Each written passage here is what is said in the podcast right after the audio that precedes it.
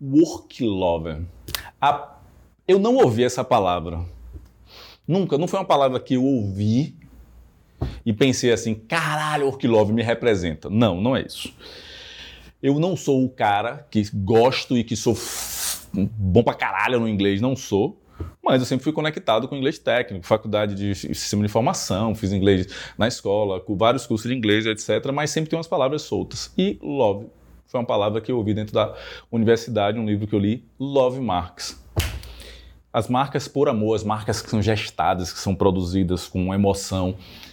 E dentro disso, eu tive a possibilidade de passar por muitas pessoas, clientes inclusive, workaholics.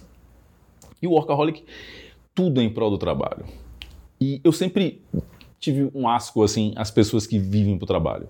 Não tem tempo para se cuidar, não tem tempo para comer com tranquilidade, não tem tempo para tomar um café com uma pessoa legal, não tem tempo para ver um pôr do sol, para ver um nascer do sol, não tem tempo para usufruir das relações e de si.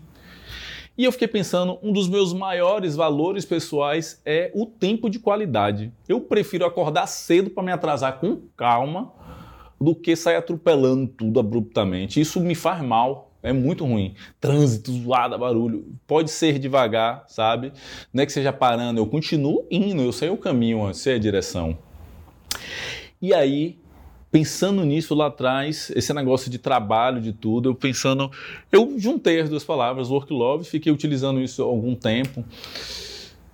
E quando fui pesquisar, era uma palavra que existe. Pessoas que trabalham por amor, trabalham por em algo que gosta para pessoas que gostam. E eu me identifiquei muito, eu sou work lover. E eu sempre busquei isso. Todo emprego que eu estava, que chegava num ponto enfadonho, que eu não conseguia mais ir para frente, que aquilo já me fazia mal, ia me desgastando todos os dias um pouquinho mais, parecendo que eu estava deixando um pedaço de mim todos os dias.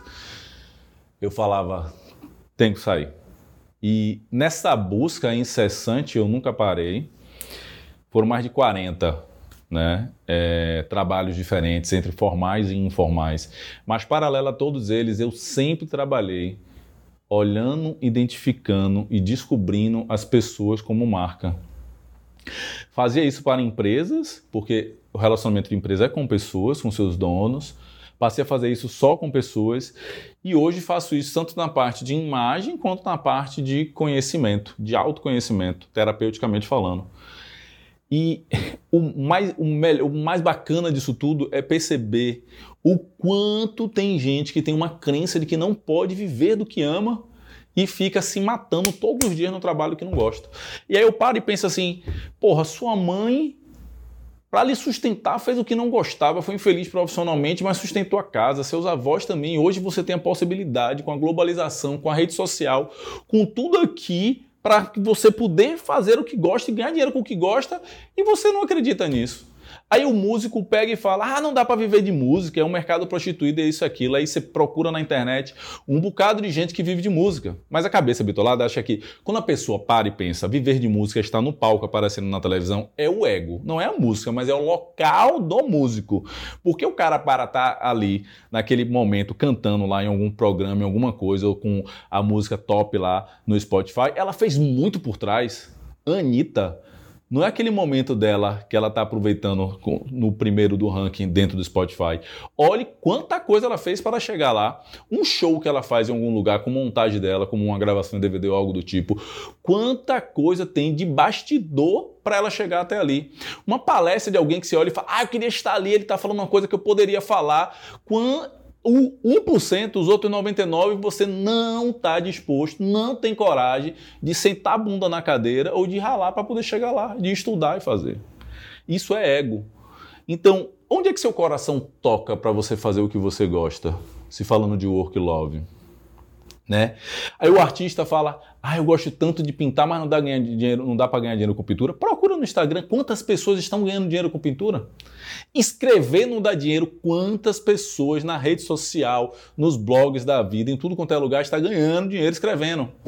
Agora eu quero saber quantas pessoas você conhece que faz isso todos os dias e se profissionaliza. Porque não adianta só você amar o que você faz, você tem que criar algo com compromisso para poder também edificar como um negócio.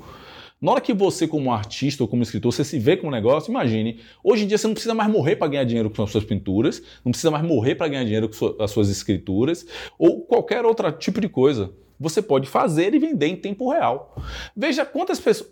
Antigamente, o mercado dos ovos de Páscoa, falando agora Semana Santa, você só podia comprar, industrialmente falando, né, nos mercados, nas lojas, etc. Hoje, quantas pessoas fazem vendem artesanais, cada um com um conceito diferente, com a cara diferente, às vezes é uma cópia mesmo de outros, mas existe a possibilidade, quantas pessoas antes não conseguiam fazer isso e nem tinham como vender ou para quem vender para alguns vizinhos, e hoje a internet, a globalização dá essa possibilidade. Então, o mais difícil de tudo isso não é fazer isso dar certo ou gerar uma receita para você, mas é você decidir viver do que você ama e regular sobre isso, porque o empreendedorismo hoje está em alta e vem muito forte porque hoje a internet te possibilita, como autônomo, como profissional liberal, exercer o que você gosta, edificar a sua construção profissional para você chegar a ser um profissional credenciado, gabaritado e visto pelos outros que geram que te veem como valor e pagam o produto que você vende ou o serviço que você executa para essas pessoas. E existem fórmulas? Existem. A estratégia de marketing é a coisa mais fácil do mundo. Você não precisa fazer uma faculdade para exercer. Basta você pagar uma consultoria, uma mentoria, um, ler, um, ler alguns livros. Não vai te fazer nenhum profissional nenhum especialista nisso, mas você vai aprender a usar no pro, em prol do seu profissional. Mas se você escolher algo que você não gosta, você não vai conseguir ter tempo suficiente. Na hora que você começar a ter resultado, você já vai estar, meu Deus, não aguento mais fazer isso. E esse é o ponto. Muita gente começa a fazer coisa na rede porque está dando certo e vai sendo conduzido por uma oportunidade, ao invés de fazer as suas escolhas.